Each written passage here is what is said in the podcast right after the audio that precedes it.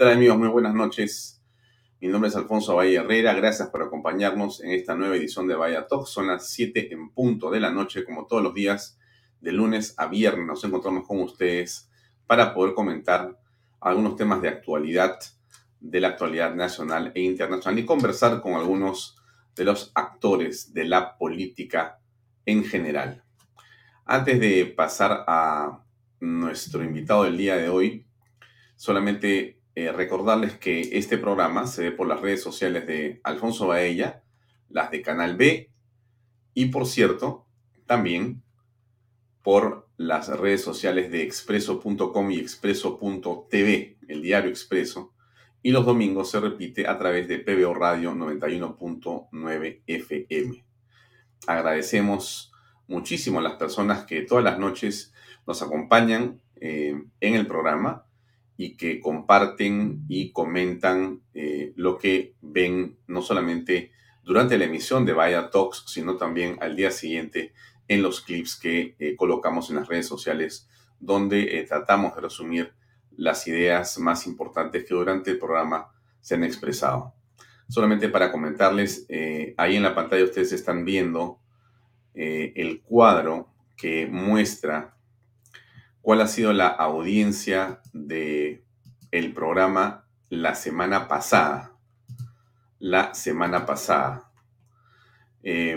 ¿Por qué es importante? Bueno, porque quiero contarles que hemos tenido una audiencia notable.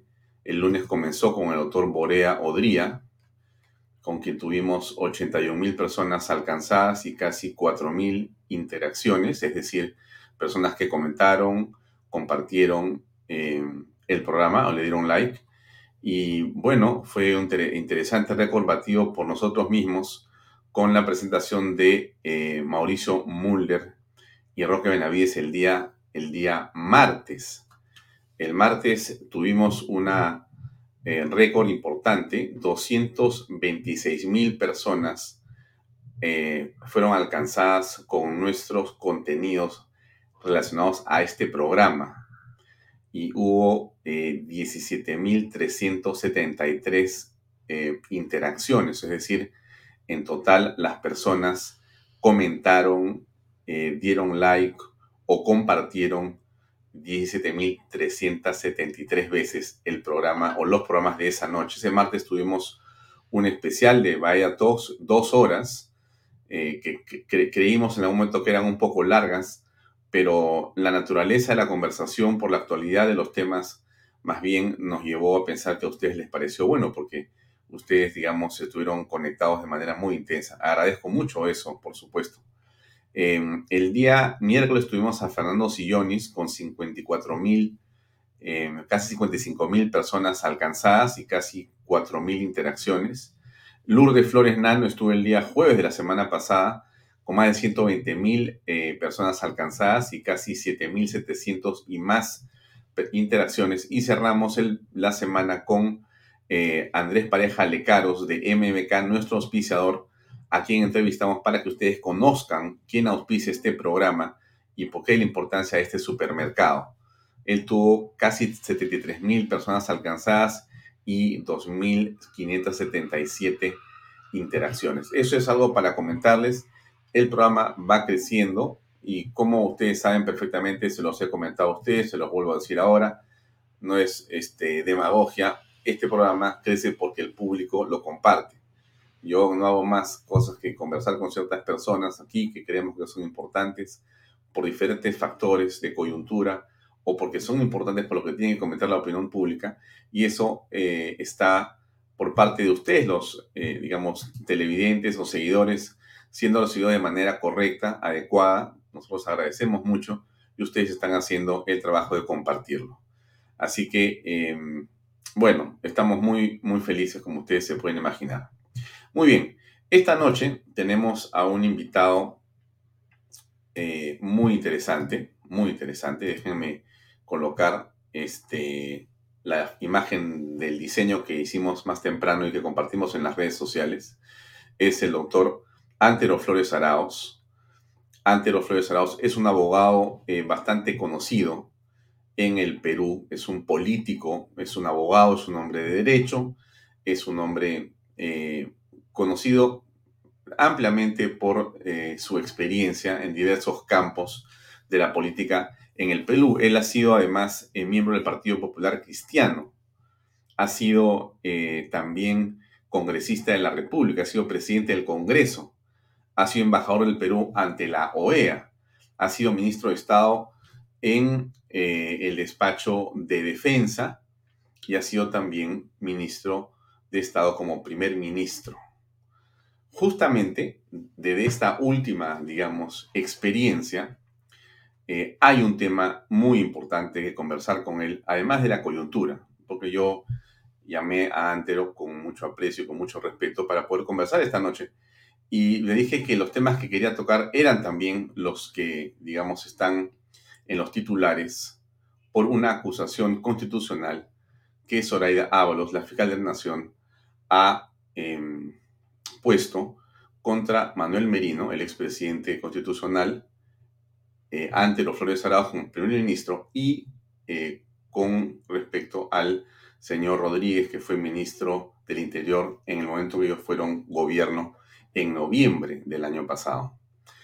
Solamente para recordar, porque siempre hay que contextualizar las cosas, déjeme colocar aquí el momento justamente que el señor Flores-Aráoz, esta es una fotografía del diario El Comercio, del día, si no me equivoco, 13 de noviembre del año pasado, es al día siguiente de la juramentación en la que Antero Flores-Aráoz está a un lado del presidente Merino, ustedes lo ven, lo pueden ver ahí, jura con el gabinete completo, ¿no? Merino completa el gabinete 3 días después de asumir la presidencia. Ese es el gabinete de Antero Flores-Aráoz. Ustedes recuerdan, y justamente la política en el Perú ha tenido giros francamente inesperados a partir de lo ocurrido con una serie de protestas que fueron, digamos, exacerbadas por ciertos medios de comunicación que tuvieron a muchos jóvenes como protagonistas, pero también a personas que no necesariamente eran jóvenes que tenían la ilusión de la protesta o de la marcha, sino que en algunos momentos apreciamos una violencia descomunal. Producto de esto se, lamentablemente, conocimos y ocurrieron dos fatalidades que son justamente aquellas que tienen y que traen como consecuencia esta acusación constitucional y la imputación de delitos y responsabilidades penales, entre otras personas, a Antero Flores-Aráoz. Solamente para recordar, fueron momentos de enorme confusión, de enorme preocupación para la sociedad. Lo ocurrido aquí fue un momento creemos que para nada grato, muy doloroso, de enorme tensión. Recuerdo, sin embargo, algunas de las hechos que me parecen importantes a esta hora también recordar. Yo recuerdo, esta es una publicación de Perú 21 del día 14, del 11, del 20. De pie por el derecho a la protesta pacífica se pronuncian los líderes empresariales. Altos ejecutivos del Banco de Crédito del Perú, Alicorp, IPAE, APSEC, Ferreros Corp, Laboratoria, Bacus, entre otras empresas, se manifestaron en redes sociales respecto de la crisis política desencadenada por la toma del poder de Manuel Merino. Esa es una fotografía justamente de la Plaza San Martín, con una enorme multitud de personas en protestas por la asunción al mando de Manuel Merino. Se lanzaron los hashtags de pie y, por supuesto, varios líderes empresariales o, digamos, de la sociedad en general manifestaron su respaldo a este hashtag de pie. Como ustedes están viendo ahí, Gianfranco Ferrari, estamos de pie por la democracia, de pie por las elecciones libres en abril de 2021, de pie por el equilibrio de poderes, de pie por el derecho a la protesta pacífica, de pie por una ciudadanía activa, de pie por la reforma universitaria, de pie por nuestro Perú. 14 de noviembre, 2:16, Gianfranco Ferrari, alto directivo del Banco de Crédito del Perú. También María Julia Sáenz hizo lo propio. Elena Conterno también está presente. Alfredo Pérez Gubins, Eduardo Morón, Mariela García, Azucena Gutiérrez, David Fishman, Mariana Costa Checa, Carlos Ganosa Durán, entre diferentes personas que estuvieron manifestando su preocupación por lo que estaba ocurriendo en el país en ese momento. En ese contexto se produjeron lamentablemente las muertes que todos recordamos con mucho dolor y con mucha preocupación. Bien, dicho esto, solamente para acabar, como ustedes saben, el día, si no me equivoco, es 15 de noviembre, así es, el día 15 de noviembre, el domingo 15 de noviembre, Manuel Merino renunció a la presidencia de la República, producto, entre otras cosas, de las muertes de Inti y Brian, dos jóvenes que estuvieron en las marchas presentes. Muy bien, dicho esto, salimos de aquí, dejamos un ratito esa imagen que me parece importante y les comento qué es lo que dice la Fiscalía y preguntamos a Antero, que está conectado con nosotros. Enseguida vamos a hacerlo pasar al estudio para poder preguntarle de qué se trata. ¿Qué dice la Fiscalía? La Fiscalía dice más o menos lo siguiente, ¿no? Déjenme ver acá, a ver. Casi 11 meses después de iniciadas las diligencias preliminares, la fiscal de la Nación, Zoraida Ávalos, presentó el último lunes ante el Congreso de la República una denuncia constitucional contra Manuel Merino y contra Antero Flores-Aráoz y el ministro del Interior por los presuntos delitos de homicidio, por omisión impropia, lesiones graves y lesiones leves, en agravio de los jóvenes Inti Sotelo y Brian Pintado, quienes murieron durante las protestas de noviembre del 2020 contra el gobierno transitorio del también ex legislador de Acción Popular y de otras 78 personas que resultaron heridas durante la intervención policial en Lima. Eso es la noticia. Incluyen, como les digo, Antero Flores-Aráoz y Gastón Rodríguez. Eso es un poco de lo que se trata. Tuvieron conocimiento de que sus funciones les permitían tener dominio sobre el actuar de sus subordinados y controlarlas para evitar un resultado lesivo a los bienes jurídicos, vida e integridad física de la ciudadanía. Sin embargo, pese a tener capacidad material para ejercerlas, no la realizaron. Eso dice la acusación de la señora Zoraida Ávalos. Bien, termino eso. Entonces, invitamos a Antero Flores-Aráoz, que está conectado con nosotros. Antero, buenas noches. Muy buenas noches, Alfonso. Encantado de estar en tu programa y tan exitoso por las cifras que acabas de comentar. Muchas gracias, Antero. Además de la calidad, por supuesto. Te agradezco, Antero, mucho y sobre todo te agradezco por tener la deferencia y el tiempo para poder conversar sobre esto y otros temas que me parecen importantes. Y te agradezco en nombre del público de Vaya Talks que nos estuvieron escribiendo para que te invitáramos. Así nosotros trasladamos la invitación a ti y has aceptado y muchas gracias por ello.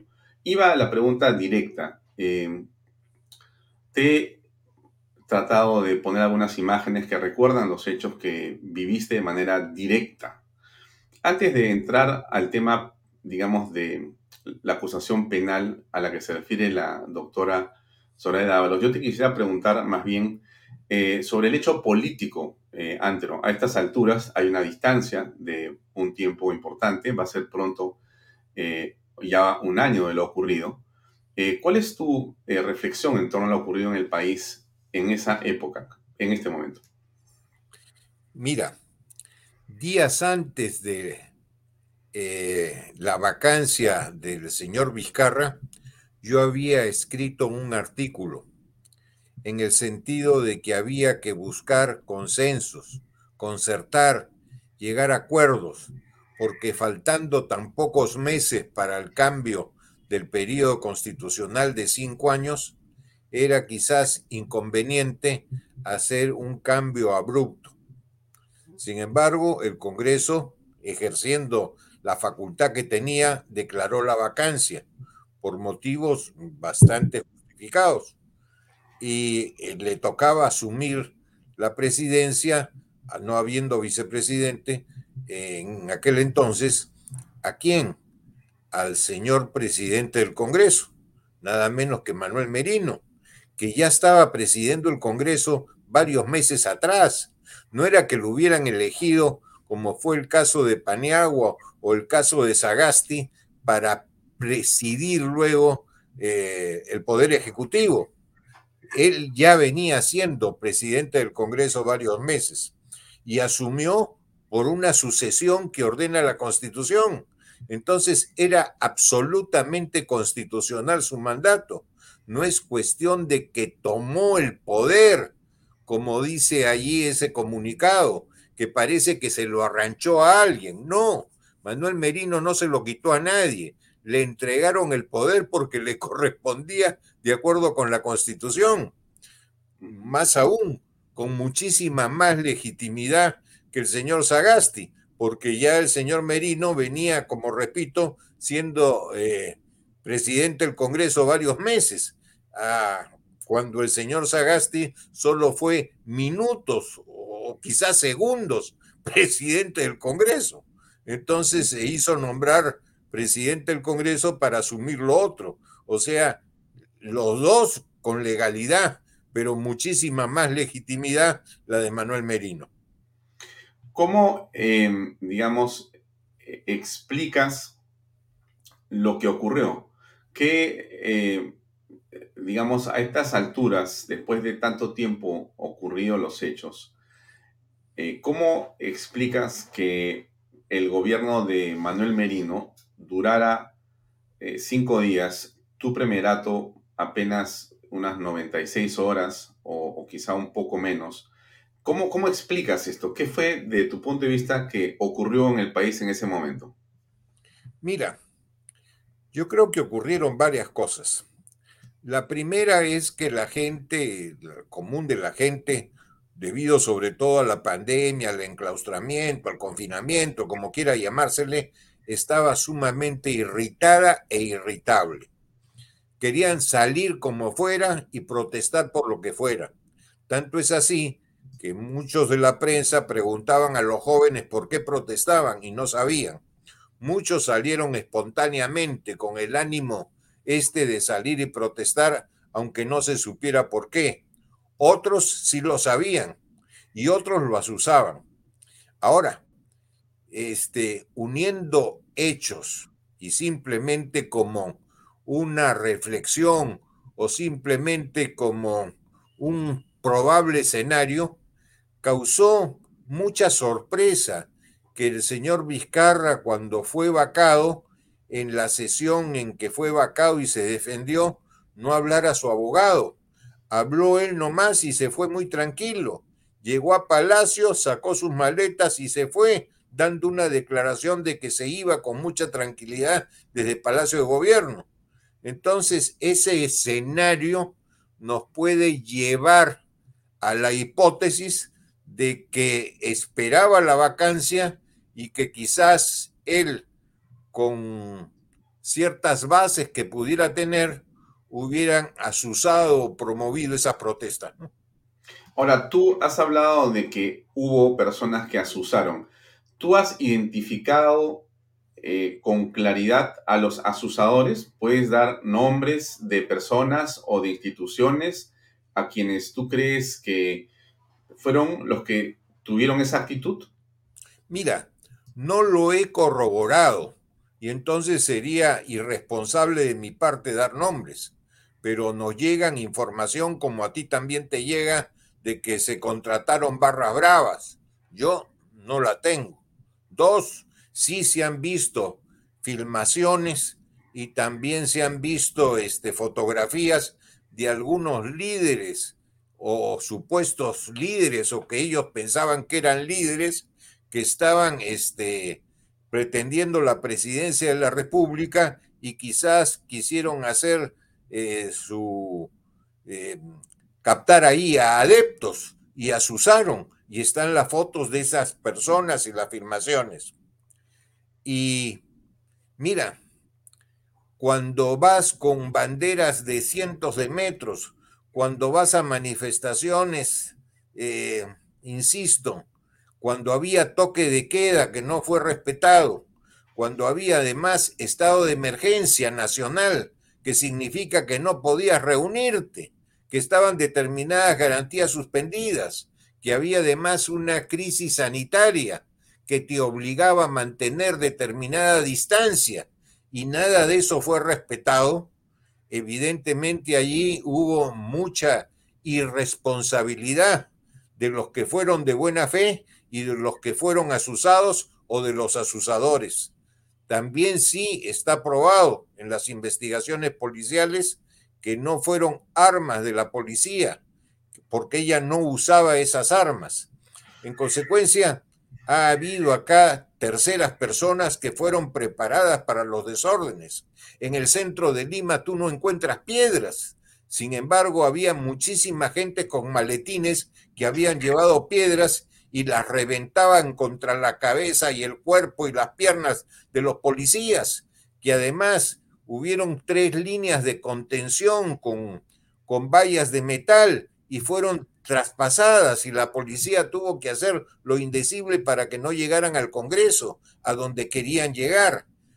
Nadie dice de la cantidad de policías que fueron afectados en su integridad, que fueron gravemente heridos, los daños que hubo en el centro de Lima, propiedad pública y privada. No solamente eso, hubieron patrulleros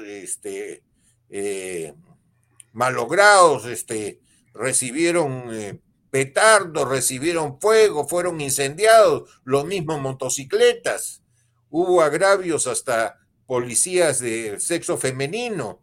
Realmente hubieron muchas acciones violentas que la verdad solo se dice las consecuencias que hubo en algunas personas de la civilidad, pero se olvidan que la policía, resguardando el orden público o tratando de recuperarlo, que es su obligación constitucional, también ha sufrido mucho, y los ponen como si fueran los malos de la película, cuando constantemente, permanentemente, la policía está cuidándonos a todos los peruanos y cuidando el orden público. Ahora, a estas alturas, Antero, ¿hay un mea culpa que hacer por lo ocurrido? La verdad que yo no lo tengo. Me da mucha pena que hubiera habido personas heridas y personas que fallecieron, pero yo lo único que hice es cumplir con un deber patriótico.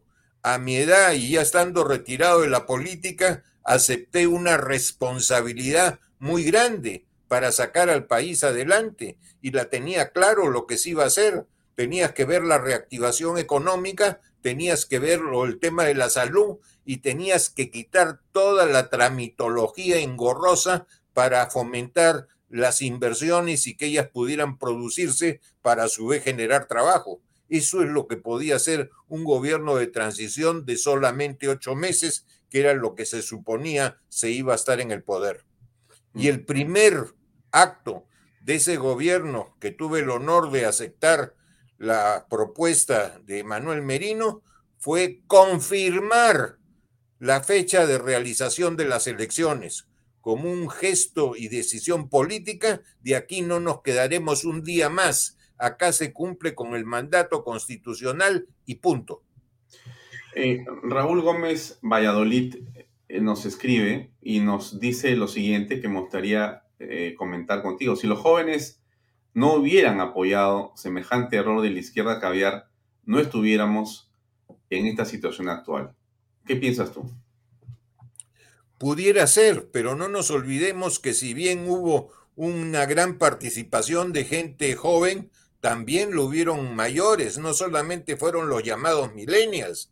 Había muchísima gente mayor que la verdad, pese a su experiencia, pese a sus conocimientos, etcétera, la verdad se dejaron llevar por la turbulencia de aquellos momentos y fueron a marchar, lamentablemente, contra Manuel Merino, y que decían no me representa, cuando más representados no podían estar por quien les correspondía asumir la presidencia de la República en forma constitucional luego de la vacancia del señor Vizcarra.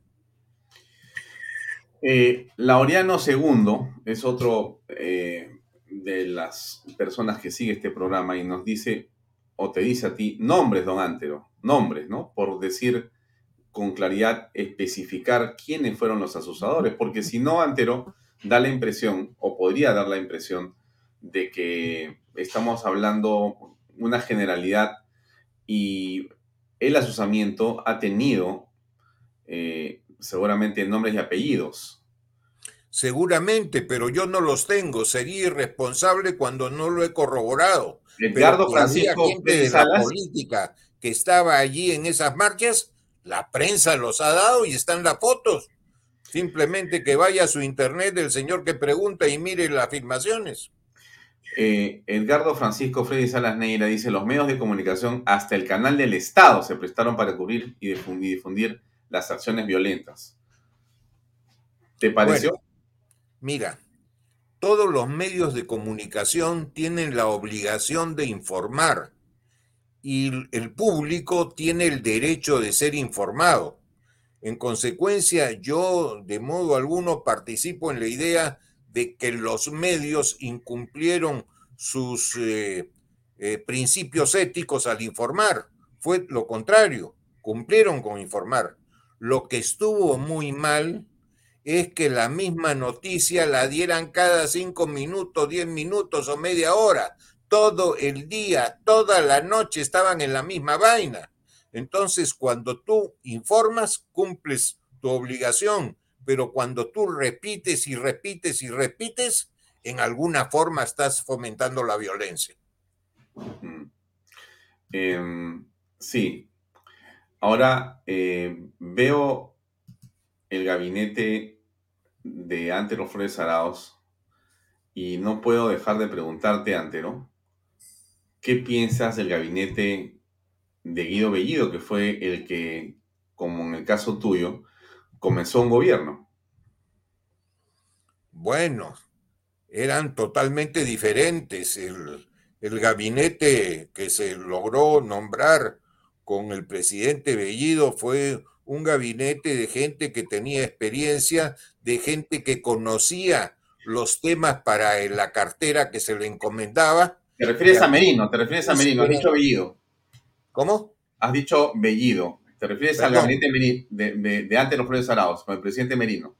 Con el presidente Merino eran gentes que tenían expertise, que tenían conocimiento, que eran profesionales de reconocido prestigio. No eran cualquier persona. No solamente cumplían con lo que señala la Constitución, tener más de 25 años, ser peruanos de nacimiento y ser ciudadanos en ejercicio. No, reunían el perfil adecuado para ser ministros, cosa que no se vio necesariamente en todas las personas que integraron el gabinete Bellido como primer gabinete del presidente Castillo. Y hay varias cosas que comentar. Bueno, y entonces pasemos por un minuto a la acusación a la que se refiere la señora Zoraida Ávalos. Dicen que ustedes han estado entonces en capacidad para poder evitar que esto ocurra. ¿Qué piensas al respecto? Aló. Antero, ¿me escuchas? No sé si me escucha Antero. Antero, ¿estás ahí? ¿Me escuchas? ¿Me estás escuchando? 1, 2, 3. 1, 2, 3. 1, 2, 3. No sé si me escucha Antero. Creo que no me está escuchando. Antero, buenas noches. ¿Me estás escuchando? Hola. ¿Me estás escuchando? Te escucho ahora. Ya, se había interrumpido. Ya, perfecto. Tanto la imagen como el sonido. Ya, perfecto. Ahora sí me ves y me escuchas. Perfecto. Bueno, la pregunta era, en todo caso, ¿cómo analizas la acusación que hace Zoraida Ávalos al respecto de que tú actuaste por negligencia? No tomaste cartas en el asunto, es prácticamente lo que dice ella. Bueno, acá nos están acusando por omisión y como si hubiéramos tenido una obligación de ser en alguna medida, ¿qué te puedo decir? Garantes de la seguridad pública. Eso no está en ninguna norma, no solamente para el presidente del Consejo de Ministros, que era el cargo que yo ejercía, sino tampoco para el presidente de la República y tampoco para el ministro del Interior. Si bien el presidente de la República es el jefe supremo de las Fuerzas Armadas y Policiales, ser jefe supremo no lo hace comandar esas fuerzas. Y el ministro del Interior, si bien la policía está adscrita a su despacho, pero todo lo que es operaciones corresponde a la propia policía. Y en el caso de estos disturbios a los que nos referimos de noviembre del año pasado, ni siquiera fueron aprobados por el ministro Gastón Rodríguez. Ellos venían de antes de su mandato y hubo mucha irresponsabilidad de los ministros que estuvieron en el gabinete de Vizcarra porque dejaron abandonados los cargos. Ni siquiera los entregaron. Yo tuve que entregar el cargo a la señora Violeta Bermúdez, un cargo que no había recibido. No había ni siquiera personal, salvo los edecanes que cumplieron con su deber. En fin, no se imaginan el desastre que fue. Esto era, no se podía prevenir. Y en el caso concreto del ejercicio del cargo que yo tenía, presidente del Consejo de Ministros, la policía no está adscrita a la presidencia del Consejo de Ministros y no es jefe. El presidente del Consejo de Ministros de nada, es un coordinador, conforme lo señala la Ley Orgánica del Poder Ejecutivo. En consecuencia, hay demasiados errores, casi todo es un error de estas 150 páginas que contiene la denuncia que nos han hecho. Primero investigaron y nos iniciaron la investigación para ver si habíamos matado a alguien.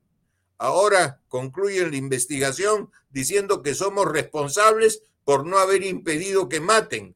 La verdad, no se entiende aquí nada. Y hay unas interpretaciones de lo más antojadizas y además una cosa muy preocupante. Si venciera esta tesis que no tiene ni pies ni cabeza, nadie querría ser ni presidente de la República, ni ministro, ni parlamentario, ni nada. Porque por cualquier cosa te podrían decir, usted no cumplió con impedir. Yo no puedo impedir cosas que están fuera de mis manos. Se trata de controlar que no hayan los disturbios y si los hay, ejercer la obligación de buscar mantener el orden público o restablecerlo en caso de que sea afectado. Pero eso no lo garantiza ninguno de estos funcionarios o funcionarios que hemos sido denunciados. No hay una sola norma legal que te diga que son garantes de eso, si no estaríamos reventados. Todas las manifestaciones que se han producido en los últimos años, las manifestaciones que hubo en Virú, las manifestaciones que hubieron en Ica durante el mandato del señor Sagasti tendrían que ser con ese criterio denunciada. Y ojo, que no estoy pidiendo que denuncien, no se debió denunciar a nadie. Con ese criterio también debían denunciar lo del Restobar, que del Cono Norte, creo que fue en Comas, y debían denunciar todos los hechos de sangre que se han producido en el tiempo no prescrito de estos delitos supuestamente de homicidio. Sería francamente de locos. Y en el futuro, ojalá que al señor Castillo, y ojalá que a la señora Vázquez, y ojalá que al señor ministro del Interior no haya una manifestación en que haya algún lesionado, porque no solamente por homicidio nos están acusando, sino también por lesiones de la gente que sufrió alguna lesión. Es francamente de locura. Está totalmente equivocada esta denuncia. Antero, ¿tú crees que Zoraida Ávalos fue puesta por Vizcarra para servirlo de alguna manera y con esta acusación lo sirve? No lo sé. ¿Pero tú qué crees? ¿Qué crees tú? ¿Qué es lo que tienes como feeling? Mira, en el Perú todo es posible. Después de todo lo que hemos estado viendo en los últimos tiempos, ya nada me sorprende. lo dejas así en casi como puntos suspensivos. Bueno, yo soy abogado y soy responsable. Y sé que cuando uno hace una afirmación debería probarla. Yo no puedo hacer una afirmación de lo que no me consta. Una cosa es que uno tenga sospechas y otra cosa es que... Claro. Pero la fiscal de la nación no debería ser susceptible o pasible de alguna, no sé si se llama así, contrademanda por lo que está haciendo. Podría ser, pero yo no la voy a hacer. Yo creo que se ha equivocado y tendrá que verse este asunto en el Congreso, en el antejuicio que se comienza con la subcomisión de acusaciones constitucionales, que creo que tendrá, por su composición plural, tendrá la mente abierta para ver las cosas con objetividad y no con un criterio de que me muero de miedo por lo que van a decir. Ya se acerca el mes de mayo, que es el aniversario de los sucesos, y me lavo las manos, se vaya esto al Congreso y asunto terminado para mí. ¡Qué fácil! Se les llamó a los congresistas traidores, se les llamó golpistas a quienes votaron por la vacancia de Vizcarra y quienes votaron justamente para que Manuel Merino sea presidente constitucional. Y curiosamente, no sé exactamente bajo qué criterio en realidad se les señaló de una manera tal que ellos mismos se autoexcluyeron de la posibilidad de ser, digamos, gobierno más adelante, y todos ellos, como habían votado por Merino, no podían ejercer ningún cargo, en fin, y salió Sagasti. Es decir, es un mundo donde la minoría es la que se impone a la mayoría. ¿Qué tipo de democracia es esta que se está validando en el país, Antero? La democracia del susto. Si tengo susto, me acusan, me escondo y acá no pasa nada. Sí pasa, pues. No hubo la responsabilidad suficiente para poner las cosas en su debido lugar. Antero, ¿qué opinas de las marchas que se están, digamos, promoviendo y que se multiplican todos los fines de semana en diversas partes del Perú y del mundo pidiendo la vacancia de Pedro Castillo? Mira, que tienen el derecho de marchar y de protestar, lo tienen, mientras sea de conformidad con las normas de respeto al orden público. Sin armas, sin violencia y que sean marchas pacíficas. Todo el mundo lo tiene y los organismos internacionales en los últimos años vienen mucho insistiendo en el derecho a la protesta, que es un derecho de todos, no es un derecho simplemente de los sindicatos. Tienen derecho todos los ciudadanos a protestar, mientras lo hagan, como dice la Constitución, pacíficamente y sin armas. Bien, pasemos a hablar algo de la coyuntura, Antero, porque me parece que la coyuntura también da para mucho que hablar. Hace unas horas hemos conocido algo que se estaba comentando en diversos ambientes de la Cancillería, o cercanos a la Cancillería, en el sentido de que el Perú tiene problemas con los embajadores políticos que ha nombrado el presidente Pedro Castillo. Al parecer, hay varios países que no están de acuerdo con esos nombramientos. Estamos hablando específicamente de Panamá, que no aceptó a quien es, digamos, reconocido como un operador de Cerrón.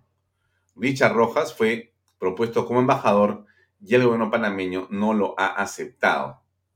Su gobierno no respondió en el plazo acostumbrado y respuesta de Estados Unidos y de Suecia también están tardando. Se supone, se presume, se sospecha que también podrían ser rechazados. Bueno, ¿qué opinas tú en relación a este tema? Tú has sido embajador del Perú en la OEA. ¿Cómo es esto de los embajadores políticos y por qué ocurriría una cosa así, cosa extraña en, digamos, la Cancillería del Perú? Mira, tengo entendido, por lo menos, creo que es así, que estos nombramientos fueron en momentos en que aún Maurtua, que es un profesional de la carrera diplomática, aún no era ministro. ¿Qué se hace? hay hasta 20% de una cuota que tiene el presidente de la República para poder nombrar embajadores que no sean del servicio diplomático, que no sean de la carrera diplomática. Se les llama normalmente embajadores políticos. Yo lo fui ante la OEA. Y cuando tú nombras, antes de hacer público el nombramiento, lo que haces es consultarle al país al que vas a enviar al embajador si lo recibirían convenientemente, si le dan su aceptación a que yo nombre a ese embajador en su país. Eso se llama dar el placet, o placet, como dicen algunos. Esto se ha solicitado y normalmente se responde con mucha rapidez. Se hace una investigación somera y se acepta el nombramiento al destino del embajador. Pero cuando se demora esa consulta, es una forma también diplomática de decir: no me gusta, no le voy a dar mi consentimiento a que me lo nombren acá, y por lo tanto le está dando una señal al país que nombra al embajador para que busque o nombre a otra persona que lógicamente pueda ser bien recibida. En el caso de Estados Unidos me sorprende, porque la prensa ha informado que se ha pedido el placet para un embajador, Osvaldo de Rivero, que si bien está en el retiro hace algunos lustros, es uno de los diplomáticos de más prestigio que ha tenido nuestra Cancillería, por lo cual es raro que todavía no le den el consentimiento desde Estados Unidos. De Suecia no sé quién es, no conozco el caso. A ver, me gustaría saber qué va a pasar en el sector defensa. Tú has sido ministro de Defensa y hay mucho que hablar al respecto en relación a lo que ha sido el gabinete Bellido y también el caso de Mirta Vázquez. Pero vamos a un mensaje de nuestros auspiciadores, unos segundos, Antero, y regresamos con tu... Encantado. Por favor. MMK Supermarket, ofertonazos, 15% de descuento, super lunes de limpieza, super martes de cuidado personal, super miércoles de pollo y cerdo, jueves de cerveza, super viernes de pescados y mariscos, super sábados de parrilla, super domingos infantiles. Llévate el segundo producto a mitad de precio. MMK Delivery 960-587-331. Bien, tú has sido ministro de Defensa también. ¿Cómo ves esa cartera en el gobierno de Pedro Castillo? Mira, se ha puesto a una persona que, según la prensa, tiene muchos cuestionamientos. Y además ha estado en las Fuerzas Armadas, pero con un grado bastante inferior. Entonces, poner de jefe del sector político dentro de Defensa para que sea el máximo de ese sector y dentro del cual está el Ejército, la Marina y la Aviación, es algo así como poner un heladero de la calle en la presidencia del directorio de la fábrica Donofrio. Evidentemente no les va a gustar a los directores, no les va a gustar a los gerentes y es un poco jalado los pelos. Y algo así está sucediendo, pero con menos gravedad en el sector interior. Están poniendo como jefe del sector a una persona que no llegó más allá del rango de mayor. Entonces tienes que ese mayor en retiro va a estar encima de comandantes, coroneles, generales y tenientes generales, y además del general de policía.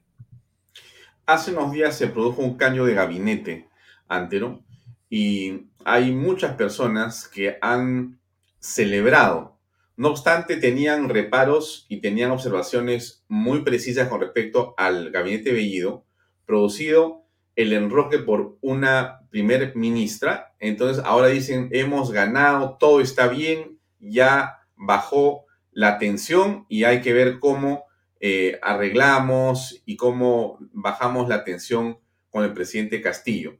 Tú ves también que las cosas tienden a mejorar con la señora Mirta Vázquez como primera ministra. Bueno, acá hay que hacer varios análisis. El primer análisis es ¿qué te puedo decir? La actuación del presidente Castillo.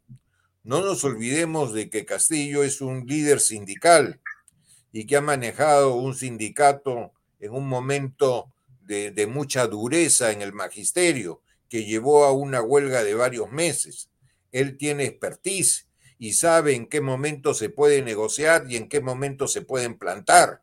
En consecuencia, no es el pobrecito, como algunos quieren ponerlo, que no conoce el oficio, no habrá estado en un ministerio, etcétera, pero que se maneja o se puede manejar bien, lo ha dado ejemplo en esta crisis, que evitó la colisión de esos trenes llamados Poder Ejecutivo y Poder Legislativo. Acordémonos de que hace pocos días se hablaba de la censura del ministro Maraví del Interior y se hablaba de la posible cuestión de confianza que le llamaban usar una primera bala de plata.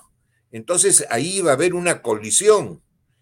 Castillo la ha solucionado y ha aprovechado la crisis llamada Maraví para hacer varios cambios en su gabinete ministerial. El que yo no entiendo mucho es el cambio en el sector educación del señor Cadillo. Ahora, según otro tema, la señora Vázquez, evidentemente cuando ha ejercido encargada de la presidencia del Parlamento, lo ha hecho con cierta tranquilidad, no ha tenido roces, no ha tenido mayores problemas, se ha sabido manejar y ahora está tratando de conciliar con el Congreso, lo que es bueno. La política no necesariamente es enfrentamiento, la política es diálogo, concertación, concertar, llegar a acuerdos, y me da la impresión de que esta señora, por más que tenga inclinaciones de un color rojo, pero por lo menos tiene buenas formas. Ahora, no le podemos pedir pues al señor Castillo, siendo su origen rojo, que tenga un gabinete verde. Ya, pero ¿tú no crees que lo que ha hecho Castillo es básicamente, siguiendo la lógica de lo que tú dices, ganar tiempo para continuar, digamos, enquistándose en el poder de manera tal que básicamente pueda tomar posesión y posición en ciertos ministerios y en ciertas instituciones como la Dirección de Inteligencia o Interior, y poder llevar a cabo un plan mayor de copamiento, no necesariamente para gobernar, sino justamente por ese color rojo al que tú refieres, tener un claro, una clara dirección hacia un gobierno autoritario, hacia un gobierno que más bien huele a Movadef, huele a sendero y huele a terrorismo. ¿O no te da a ti esa preocupación? Mira, hay una forma de actuar que viene desde hace muchas décadas. Da un paso atrás para dar después dos adelante. Y eso es lo que puede estar pasando. Es que se ha superado una crisis de momento, pero no necesariamente significa que las cosas en el futuro serán color de rosa. Ya, entonces lo que me estás diciendo es que hay que tener cuidado. Pero da como para celebrar. Porque yo he visto a varios celebrando. Bueno, ¿qué te parece si yo he visto en las marchas gente como gerente del Banco de Crédito, gerente del Banco Escocha, gerentes de las principales empresas del Perú, diciendo que nuestro amigo Manuel Merino había tomado el poder y prácticamente incitando a marchas. Y dijeron, estamos de pie, cuando en realidad lo que estaban era echados. Ya nada me sorprende. Bueno, ahora, se cumple dentro de unos días una importante ceremonia, que un acontecimiento que tiene que ver con el doctor Luis Bedoya Reyes. Va a haber un homenaje unos días y tú has sido, no voy a llamarlo discípulo, porque quizá la palabra no es la más adecuada, pero sí un compañero de ruta política de uno de los hombres más importantes en la política nacional y continental, que es Luis Bedoya Reyes. ¿Qué comentario? Bueno, yo sí he sido discípulo de Luis Bedoya Reyes, porque aprendí mucho de él y aprendí a concertar, a concordar, a buscar arreglos. La política, te sigo diciendo que no es necesariamente el enfrentar, hay que buscar acuerdos porque se supone que todos quieren lo mejor para el país. Las diferencias, ¿dónde están? No en la meta, las diferencias están en la forma, en el camino adecuado, unos toman uno, otros toman otros, pero se supone que todos quieren lo mejor para la colectividad. Bedoya fue un gran maestro y yo tuve además el honor de cuando él salió de la presidencia del PPC, la asumí, o sea que le tengo gran cariño y gran agradecimiento. Fue mi maestro en los temas políticos. Sí, y al igual como en el derecho fue Carlos Carrillo Smith. Pero qué distancia, pongo a Luis Bedoya Reyes por una razón muy importante. Bedoya Reyes fue una persona que en la política, a pesar de sus cualidades de liderazgo, a pesar de su innegable oratoria y su inteligencia, también tuvo la, llamémosle, delicadeza, la corrección, la prudencia de ponerse a un lado en momentos en los cuales le correspondía estar en primer lugar porque los votos lo habían puesto en cierto lugar primigenio, que es básicamente, me estoy refiriendo a la Asamblea Constituyente. Él prefirió dejar ese espacio, ceder ese espacio, otorgar, conceder a Haya de la Torre por un acto de ¿qué? Tú conoces esa historia un poco, cuéntala por favor para hacer un poco de docencia y recordar. Muy sencillo. A Luis Bedoya le ofrecieron ser el presidente de la Asamblea Constituyente del 78. Se lo ofreció la izquierda. La izquierda se uniría con los socialcristianos para hacer que Bedoya fuera el presidente del Congreso, dejando de lado al hombre que había tenido la mayor votación para llegar a la Constituyente, que era Víctor Raúl Haya de la Torre. Bedoya dijo, nones. Esto le corresponde al señor por estar tanto tiempo en la política, haber hecho tanto por el Perú, etc. Bedoya demostró que no era un politiquero, era un señor político, era un estadista. Y esas cosas solamente lo hacen los estadistas, que es muchísimo más que ser político. Lucho Bedoya Reyes era un señor estadista. Y es el presidente que lamentablemente perdimos, no lo tuvimos en ese cargo. Sí, es lamentable que eso haya ocurrido. ¿Y qué lecciones deja eso a, digamos, la coyuntura política, Antero? Porque, fíjate, estamos hablando de algo que ocurrió hace décadas.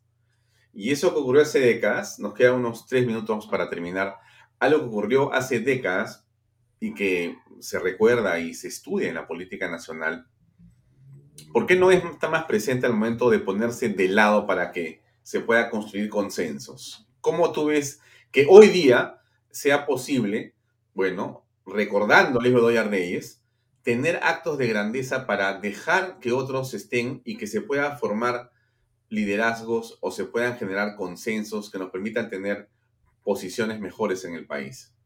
Mira, el centro político en el Perú, es decir, los que no son ni de derecha ni son de izquierda, está muy fragmentado, está prácticamente lotizado, está parcelado.